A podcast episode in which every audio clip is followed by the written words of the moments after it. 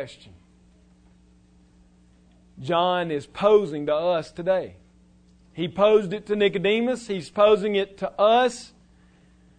And in the repetition of this question, believe or not believe, there's significance.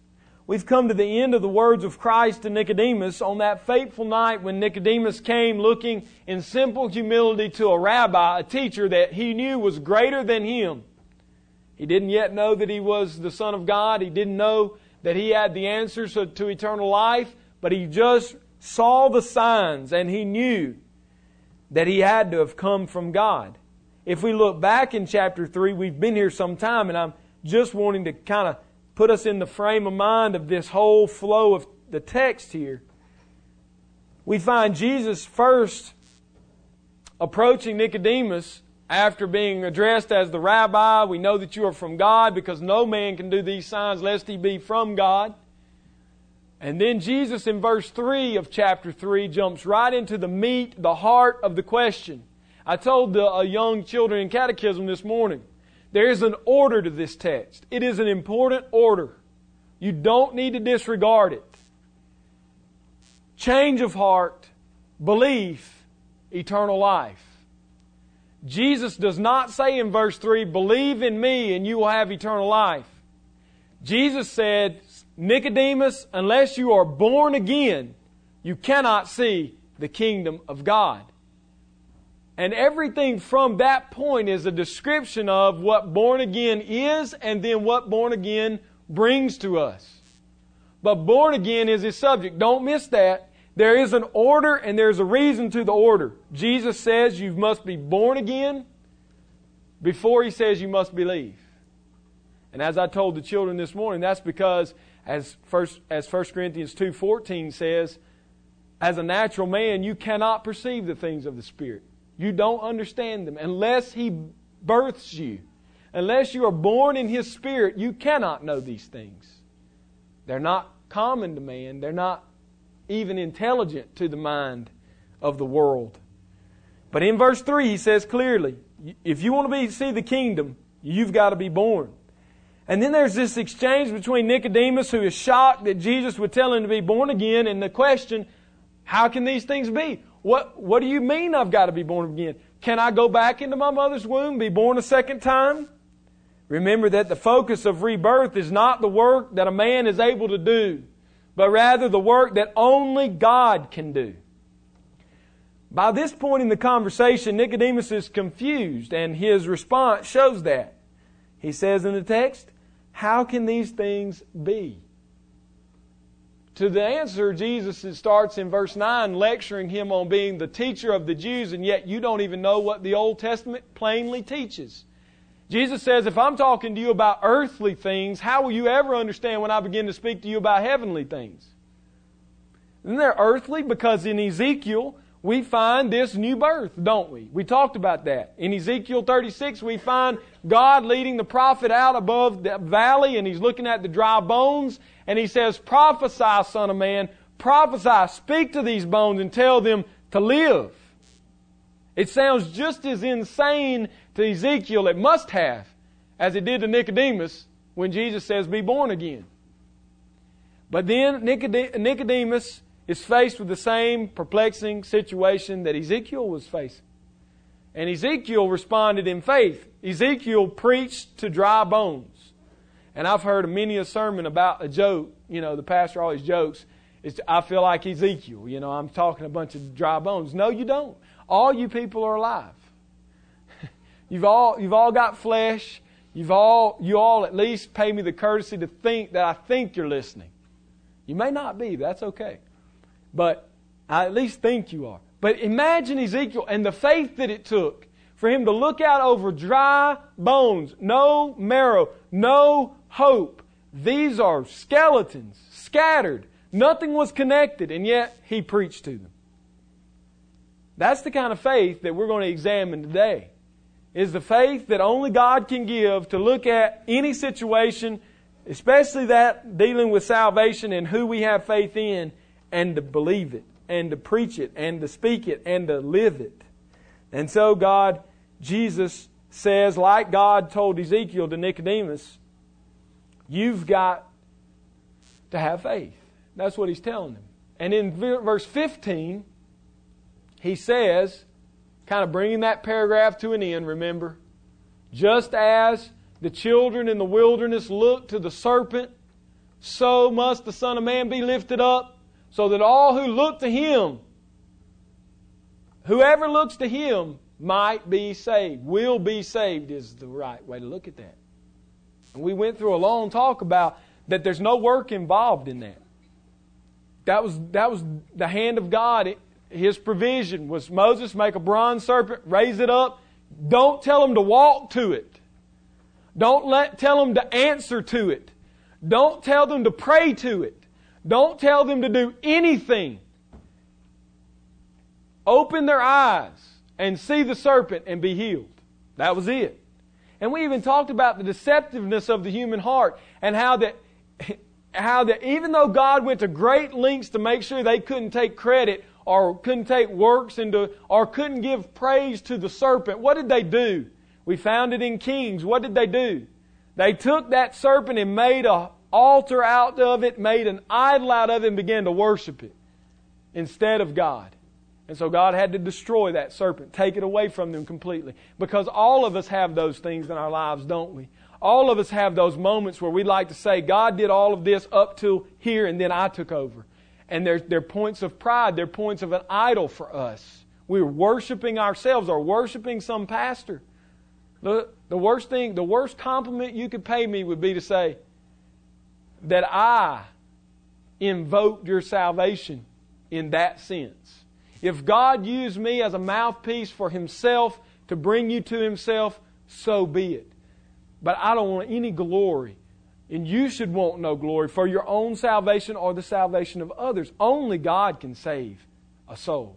Only God can rebirth a soul. Only God can cause a man to look in faith and be healed. Jesus sums up his discussion with the Pharisee by teaching the eternal love of God.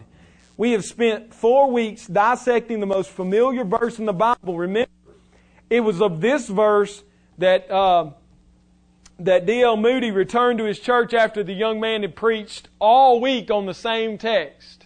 Remember, it's this verse that after thinking in his mind, after having the question put to him that Barth said, the greatest truth ever that I discovered in life. And what was it? Jesus loves me. This I know because the Bible tells me so. The greatest truth he had ever encountered in all of life, all of his studies, all of his theology, it came down to the fact that Jesus loved him. I want you to recall that the emphasis of verse 16 is God and His act of redemption, not man and His response to Jesus Christ. For God, remember, so loved the world. The emphasis is on God. God is the creator and the redeemer. His love is great, infinite, giving, and unchanging. Not only is God great, infinite, giving, and unchanging, but God's love is active. It's active because He sent His only Son, His one and only Son. It's common in the fact that all mankind benefits in some way. That's known as common grace. And it is particular in the sense that only those who believe in Jesus Christ will be saved. Jesus has laid out a very clear argument in this package, Nic- passage. Nicodemus, this is, this is a summation. Nicodemus, you've got to be born again. This is something that you cannot do because you are not God. But believe me, when God gives you new life, you will look to me in faith. The reason that God performs this great act of creating new life is because it brings Him great glory. Nicodemus, you need to remember that there is only one way that God saves people from hell, and that is through believing in His only Son. That's the summation of Jesus' statement. That's what He said in these previous verses. The argument has been made, the invitation has got to be made clear. And so that's what he's going to do. He's going to make his invitation now to Nicodemus. Today we want to look at this question to believe or not to believe. God requires you to believe in Jesus Christ for salvation. For God so loved the world that he gave his only Son, that whoever believes, we find the word there in the text, whoever believes in him will not perish, but will have everlasting life. Faith is a concept that is terribly misunderstood in our world. When a person hears the word faith today, they are drawn to thoughts that seem wishful. Many people seek, speak of faith as if it's a leap of faith or blind faith, as if this is what God calls us to have in Christ. The nature of faith is described differently in Hebrews 11:1. Look at what it says. I've put it on the screen. Now faith is the assurance it doesn't sound wishful, does it? Faith is the assurance of things hoped for, the conviction. It doesn't sound like it's blind. You can't have a conviction about something you know nothing about. Faith is not blind. Faith is not a leap. Faith is not uncertainty. Faith is assurance of things hoped for, the conviction of things not seen. And so we have the biblical definition of faith. When a person looks up the definition of hope that's used in Scripture, as it's given to us in biblical definition, it, this is what he'll find. Anticipation, hope is anticipation of the future as the fulfillment of God's purposes based on God's covenant faithfulness. That's important. When you hope, you're not wishing. It's certain. Why is it certain? Why can we have assurance? Because God has been acting in covenant with man from the beginning. Covenant of works, covenant of grace. Covenant of life, covenant of grace. Okay? He's been working in covenant, in agreement with man since the beginning. And he's been faithful to his side of the covenant. Paul tells us that in 2 Timothy. When we're faithless, he's faithful. And the resurrection of Jesus Christ as known by the work of the Holy Spirit in the church. So when we talk about hope, it's not a wish. Hope is not a probability. Hope is anticipation of God's fulfilled plan of redemption. That's what we're hoping for. That's what hope means. So faith is the assurance of things anticipated in the future. You might not see them yet, but you anticipate they're going to happen based on God's faithfulness to the covenant. God has never failed. He has shown himself to be truthful. And so we have great anticipation. Faith can be defined as trust or belief or obedience to God as revealed in Jesus Christ. It, mean, it is the means of salvation or eternal life. Faith affects all aspects of the human existence intellect, emotions, and will. Faith is not a leap because it doesn't stop at emotions. It would be a leap if you stopped there and then you just said, Well, I just got to fall into it. It's just got to be blind. I guess I just can't have any facts. I just got to kind of believe. No. We have facts. We have a faithful God and we can have sure, sure assurance of the future based on His faithfulness. And so we're certain. Faith is a certainty in the Bible. It's not a hope. It's not a wish. It's not a probability. So we f- see that faith is trusting in the future that is not seen, but that is reality because of the one and only Son of God, Jesus. Faith is from the Greek word pistis, but John refers to uh, the prefers to use the verb form pisteuo. Rarely will you see John, if ever, never in the gospel does he use the noun form faith. He always uses the verb form believe. You see it over and over again. 98 times in the gospel of John, he will say believe, trust, or some form of that verb. And that's in comparison to just over 20 times in Romans, which you would kind of think the opposite's true. But no, John is the one who focuses on belief. John is the one who focuses on you believing in Jesus Christ. This is by far the greatest number of usages in the Bible of this word. I believe that this is one of the crucial terms to understanding the entire book of John. So we're going to spend some time on it this morning. What is faith? What is faith? If it's not hopeful and it's not wishful and it's not just a probability, what is it? As a young boy, I can remember, remember I grew up on a farm. I can remember at, from probably early on, four or five years old, going with my grandfather every spring in the big truck, the 18 wheeler. That was cool back then, you know. Strapped there in the front seat, we'd ride down to the local co op. It was also our gin. My granddad would back that thing up to the dock. I'd get out and get a RC cola and sit down.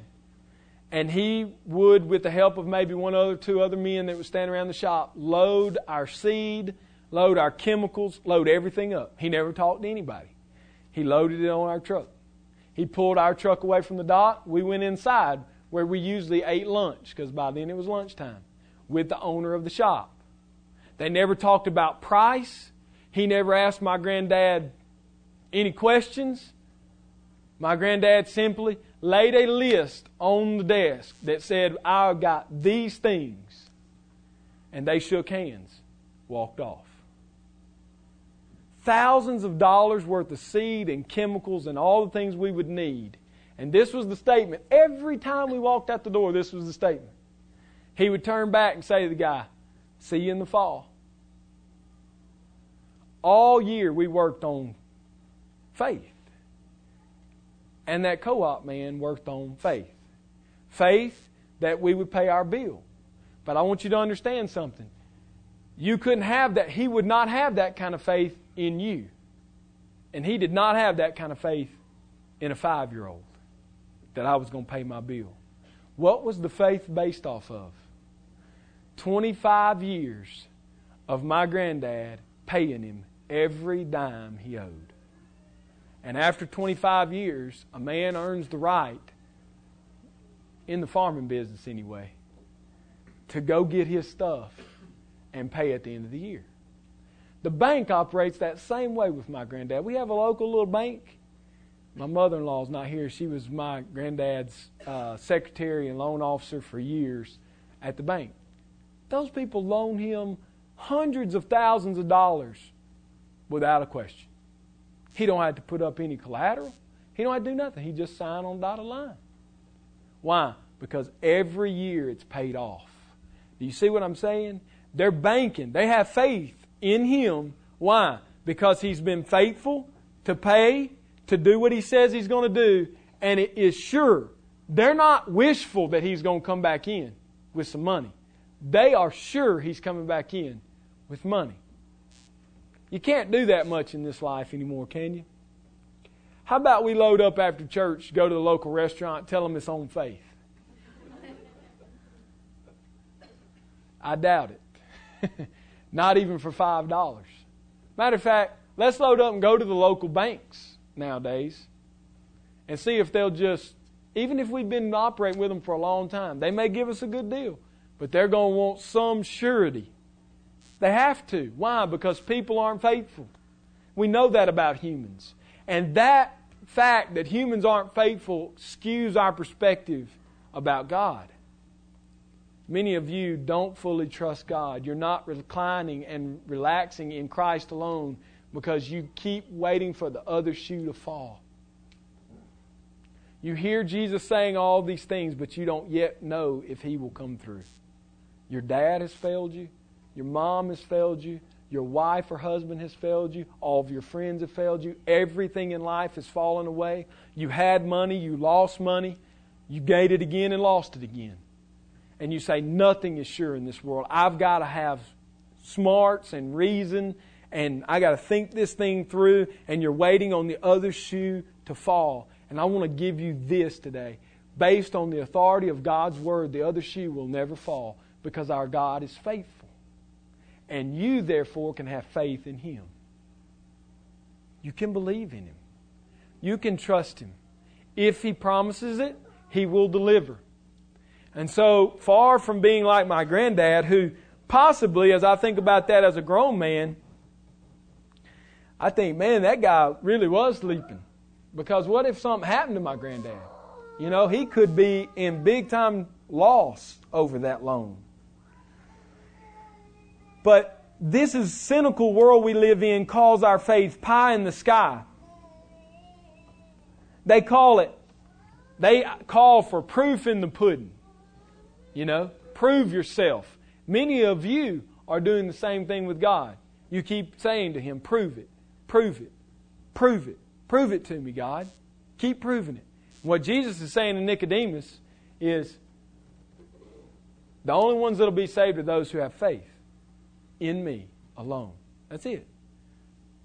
There's no there's nothing else. There's no surety else, other surety needed. Jesus is faithful. Faith is the title and deed to the property. If we go out to uh, go back to my house, get in my my file cabinet, and we pull out the title and deed to my car, and I give it to you. Who really owns my car at that point? If you if the bank's holding your title and deed, who owns that car? The bank owns the car, not you.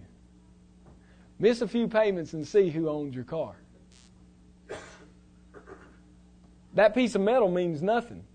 That piece of paper means everything. What is faith? Faith is the title and deed to your eternal inheritance in heaven. It's the conviction of things you can't see. God is saying, faith in me, faith in my only Son, is a deed to eternal life. You can't see it yet. You're not there yet, but it's as sure as finished. It's done. It's the title and deed. God is calling us to have faith. He wants to give us the title and deed to the eternal inheritance we have in Christ. What is God calling us to have faith in? The fact is that God calls us to believe everything He's written in the Word of God. But I want to bring it down to two things in the area of salvation. God is calling you to believe that you are less than perfect, and that because He is perfect, we deserve to be separated from Him forever. We've all heard the analogy of Romans 3.23 played out, right? For God so loved the world that He gave His... No, excuse me. That's the wrong verse. Romans 3.23. I'm in the wrong, wrong thing. For all have sinned and fall short of the glory of God. And I'm sure you've heard the analogy of the target and the man shooting the arrow and he misses the target. And so is he perfect? No, he's not perfect. He missed. And we've all done that. But it's not even, and what we're going to see next week, it's not even that we're shooting at the target. We're shooting the opposite direction of the target. We ain't even coming in the same ballpark as the target. We don't even have a desire to hit the target before we're saved. All of your life, if you're lost this morning, you've been shooting the opposite direction of Christ. You've been aiming at something other than Him. You haven't been trying to be like Jesus. You haven't been trying to be like Jesus. You might have been trying to be a good person, but you're not trying to be like Christ. You're firing the arrow the other direction. And so God is saying, You're less than perfect.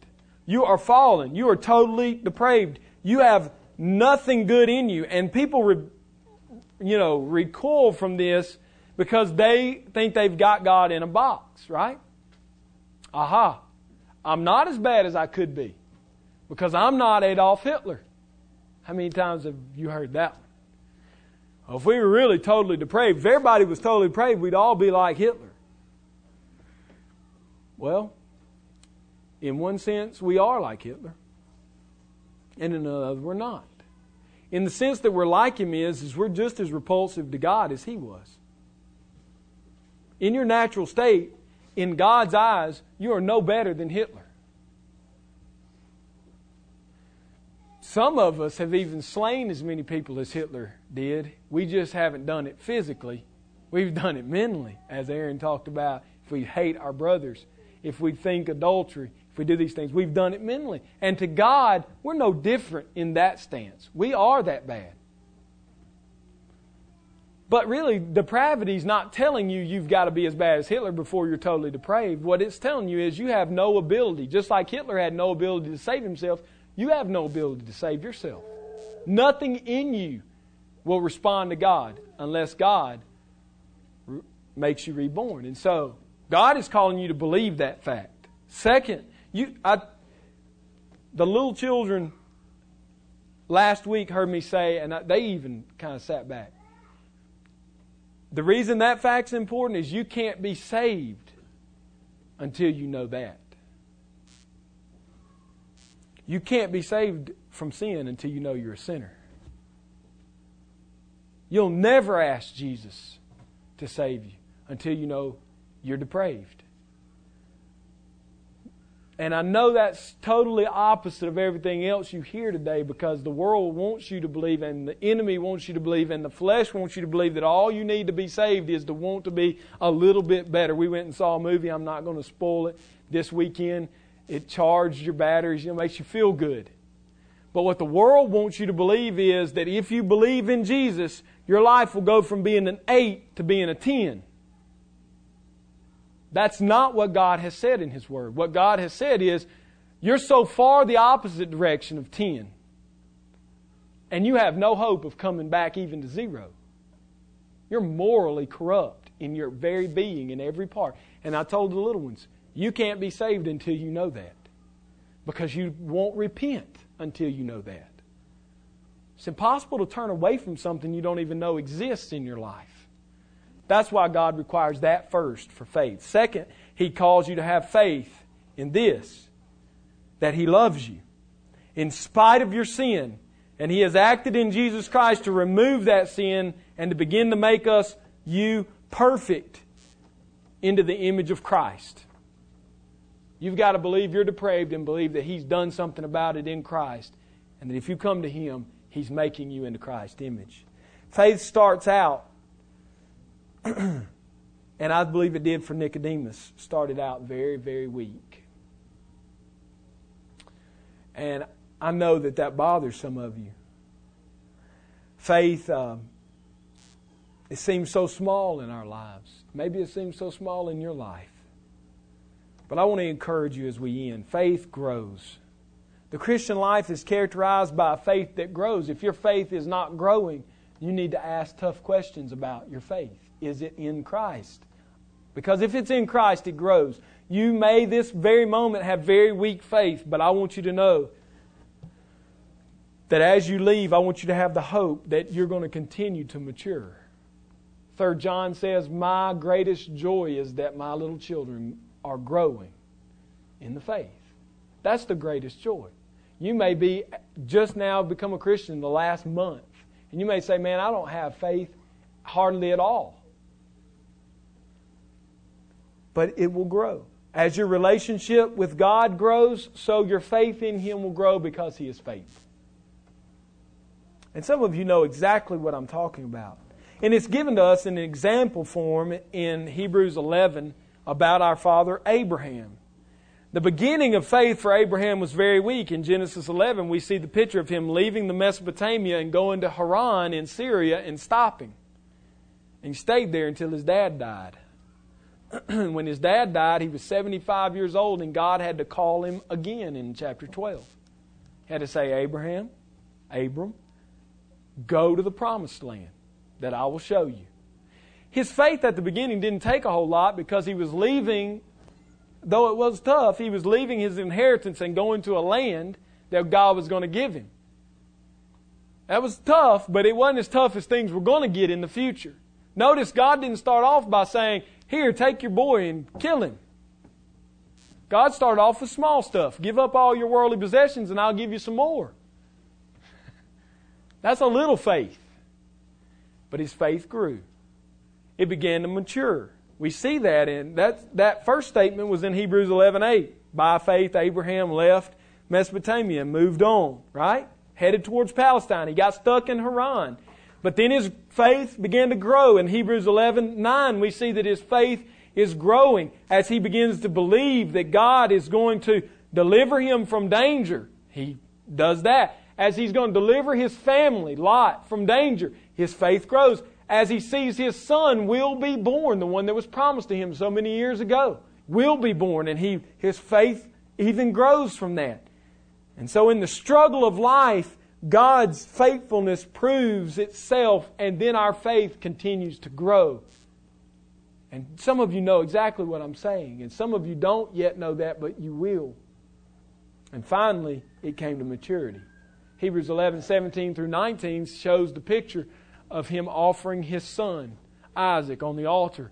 And this was his statement, remember? Having faith that even if he did offer him, God would raise him from the dead. And then the writer of Hebrews tells us how mature Abraham's faith was. How mature was it? He did receive his son as from the dead. That's how great God is. He gives faith and then He incrementally grows faith. He'll never give us more than we can take. As He grows us in this life, and then in the end, we will be the mirrors that He intends us to be we will reflect the glory of Christ. We will look like His Son. To believe or not to believe? That is the question you must answer today. The promise of eternal life is only offered to those who believe in Jesus Christ. I know that this talk of believing is difficult in our age of reason and science and materialism, but if you have the desire to trust in Him for salvation, Jesus stands ready to save everyone who believes in Him. Maybe you're here today and your faith is still very minimal, very immature. I know this is difficult. If you're in faith today, God will cause that faith to mature during your Christian life. If your faith is not maturing, then, as I said earlier, you need to examine your faith. You need to know whether you're trusting in Him, whether the foundation of your faith is Christ and Christ alone as you live your daily life, live it with this prayer Lord, I believe. Help my unbelief. Jesus rewarded the poor man who came to him with that faith. Lord, I believe, but help my unbelief. God's faithful to mature all of his children to the image of his Son. I was asked that in college by a guy that became a Christian there, and he said, Do you believe every Christian grows to maturity? Absolutely. Every Christian bears fruit. Every Christian's faith grows without a doubt because our God is faithful to finish what He begins in you. Out of the deep I call to thee, O Lord, to thee. Before thy throne of grace I fall. Be merciful to me. Out of the deep I cry, the woeful deep of sin, of evil done in days gone by, of evil now within. Out of the deep of fear and dread of coming shame, all night till morning watches near, I plead the precious name. Lord, there is mercy now, as ever was with thee. Before thy throne of grace I bow. Be merciful to me. Father, this is the response, I believe, to this text. Be merciful to us, O God.